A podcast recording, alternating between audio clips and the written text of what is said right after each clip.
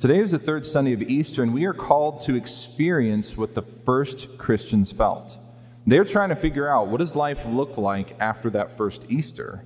So today I want to unpack what happened with these two disciples on their way to Emmaus. First, by examining Jesus teaching them in a hidden form. And then second, looking at the significance of breaking of the bread. How Jesus was pointing out the Catholic Mass he founded 2,000 years ago was actually foretold in the Old Testament. So to begin, to begin, the road to Emmaus, we hear this line, quote, Jesus himself drew near and walked with them, but their eyes were prevented from recognizing him. Jesus, in a hidden manner, walks with them and goes through the Old Testament and links it to everything that he did and said, even dying on the cross. So we ask ourselves, why would Jesus hide himself? And I think I know the exact reason. When I taught physics at St. Cecilia's in Hastings for four years, I learned something my first go around. Um, in the hydraulics section, I was going to teach them how siphons work. So I set up this kind of elaborate water system with different tube sizes and everything. But I noticed that while I was trying to teach them why siphons work on the board, they were too distracted by the contraption they couldn't absorb the lesson that I was trying to get to them because of what was in front of them. In short, Jesus needs to convey the truth that God has been preparing them and preparing humanity for thousands of years for Jesus to come and do exactly what he did.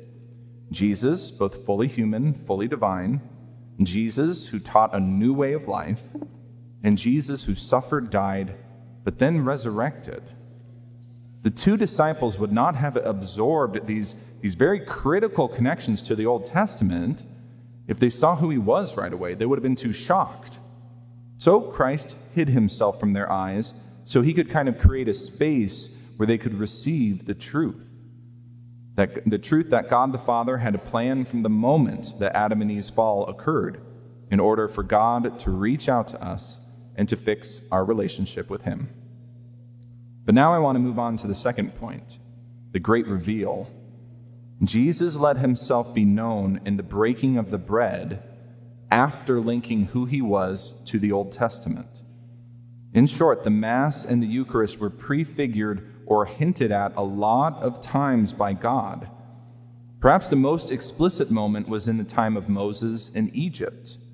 The angel of death was going through Egypt so, how did you save yourself? How did your household protect yourself? You sacrificed a lamb, used its blood for protection, and then ate the sacrificial lamb. Flash forward to the time of Christ when people celebrated this event, the Passover, and everyone knew what it meant. Then, when Jesus started his ministry, John the Baptist pointed right at him and said, Behold the Lamb of God, which everyone would be like, that's the Passover lamb that is sacrificed and eaten. That's kind of weird, John the Baptist. Later, then, when in his ministry, Jesus says you have to eat his flesh and drink his blood.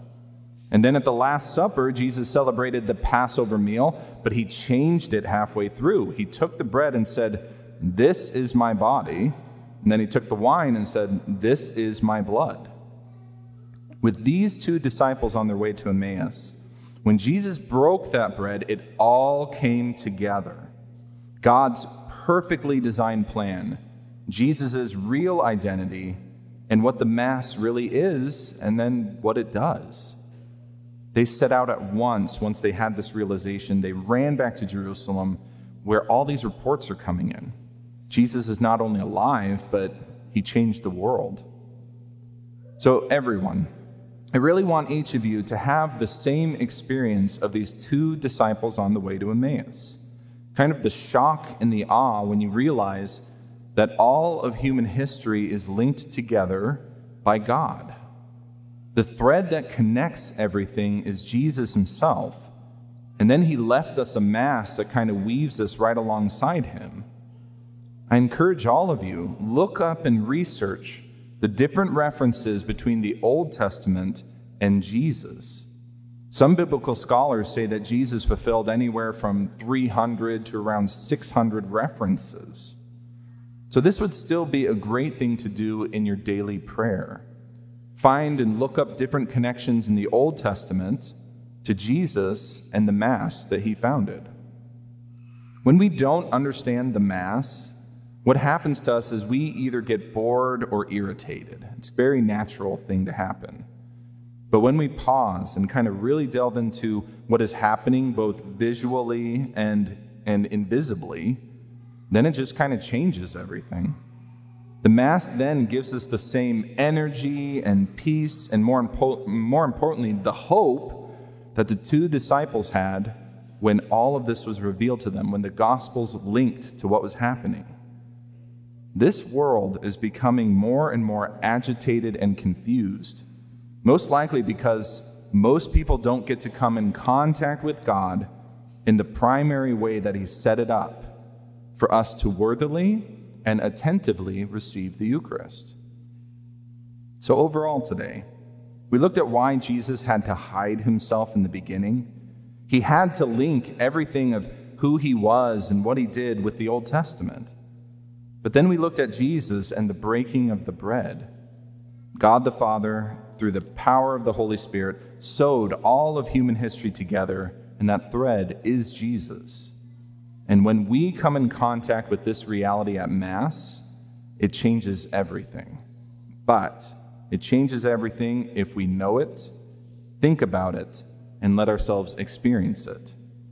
So, as we continue our Mass today and are taken back to that one point in history, ask for all the graces that you need. Ask for the graces to experience the reality of the Eucharist with everything, both seen and unseen.